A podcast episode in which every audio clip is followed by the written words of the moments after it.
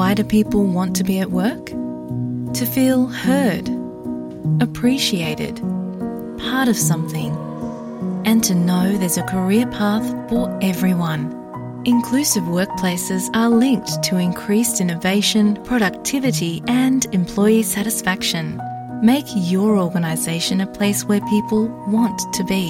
For inclusion and diversity training, visit inclusion program.com.au. ਤੁਸੀਂ SBS Punjabi ਦੇ ਨਾਲ ਹੋ।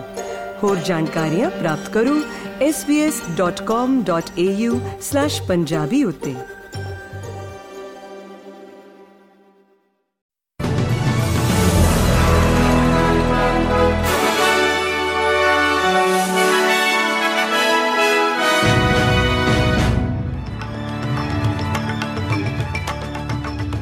SBS ਦੇ ਨਿਊਜ਼ ਰੂਮ ਦੇ ਵਿੱਚ ਤੁਹਾਡਾ ਸਵਾਗਤ ਹੈ। ਤੇ ਅੱਜ ਦੀਆਂ ਕੁਝ ਚੋਣਵੀਆਂ ਖਬਰਾਂ ਇਸ ਪ੍ਰਕਾਰ ਹਨ। ਸਾਬਕਾ ਪ੍ਰਧਾਨ ਮੰਤਰੀ ਸਕਾਟ ਮੌਰਿਸਨ ਨੇ ਰਾਜਨੀਤੀ ਤੋਂ ਸੰਨਿਆਸ ਲੈਣ ਤੋਂ ਪਹਿਲਾਂ ਸੰਸਦ ਵਿੱਚ ਅੱਜ ਆਪਣਾ ਆਖਰੀ ਭਾਸ਼ਣ ਦਿੱਤਾ ਹੈ। ਆਪਣੇ ਸਮਾਪਤੀ ਭਾਸ਼ਣ ਦੇ ਵਿੱਚ ਉਹਨਾਂ ਕਿਹਾ ਕਿ ਮੈਨੂੰ ਆਪਣੀ ਵਿਰਾਸਤ ਉੱਤੇ ਮਾਣ ਹੈ।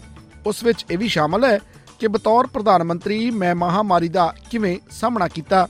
ਉਹਨਾਂ ਕਿਹਾ ਕਿ ਆਰਥਿਕਤਾ ਦਾ ਪ੍ਰਬੰਧਨ ਕਰਨਾ ਇੱਕ ਪ੍ਰਮੁੱਖ ਚੁਣੌਤੀ ਬਣੀ ਹੋਈ ਹੈ। ਜ਼ਿਕਰਯੋਗ ਹੈ ਕਿ ਸਾਬਕਾ ਪ੍ਰਧਾਨ ਮੰਤਰੀ ਨੇ ਜਨਵਰੀ ਵਿੱਚ ਐਲਾਨ ਕੀਤਾ ਸੀ ਕਿ ਕਾਰਪੋਰੇਟ ਸੈਕਟਰ ਵਿੱਚ ਨੌਕਰੀ ਦੇ ਲਈ ਉਹ ਫਰਵਰੀ ਵਿੱਚ 16 ਸਾਲਾਂ ਦੀ ਸਿਆਸਤ ਤੋਂ ਦੂਰ ਹੋ ਜਾਣਗੇ।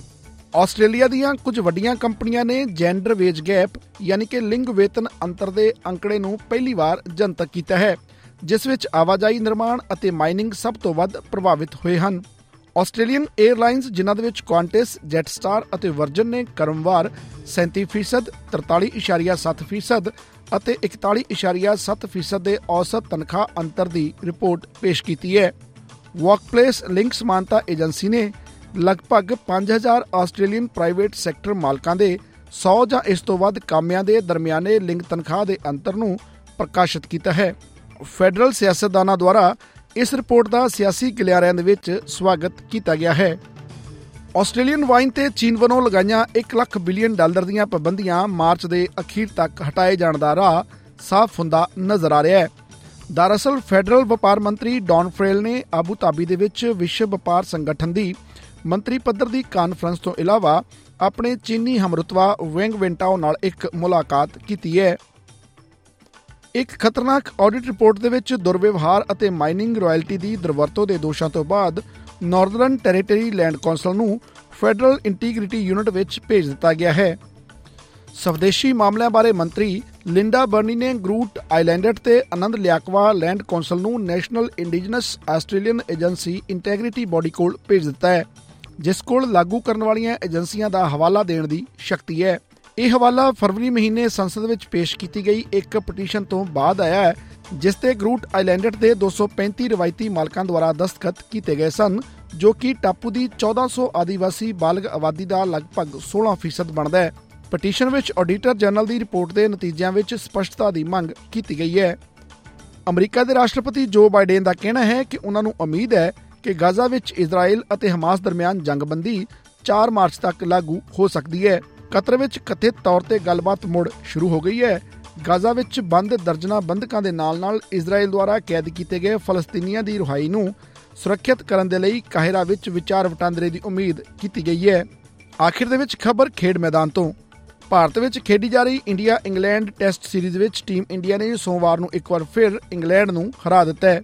ਰਾਂਚੀ ਵਿੱਚ ਖੇਡਿਆ ਗਿਆ ਇਹ ਮੈਚ ਇੰਗਲੈਂਡ ਦੀ ਟੀਮ 5 ਵਿਕਟਾਂ ਨਾਲ ਹਾਰੀ ਹੈ।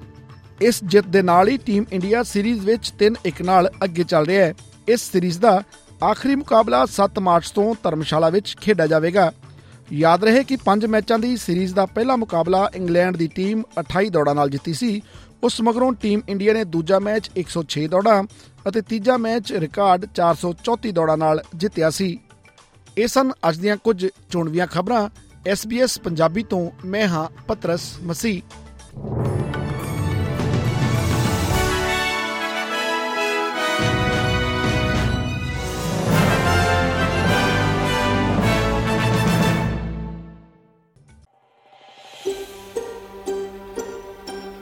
ਤੁਸੀਂ ਇਸ ਤਰ੍ਹਾਂ ਦੀਆਂ ਹੋਰ ਪੇਸ਼ਕਾਰੀਆਂ ਸੁਣਨਾ ਪਸੰਦ ਕਰੋਗੇ?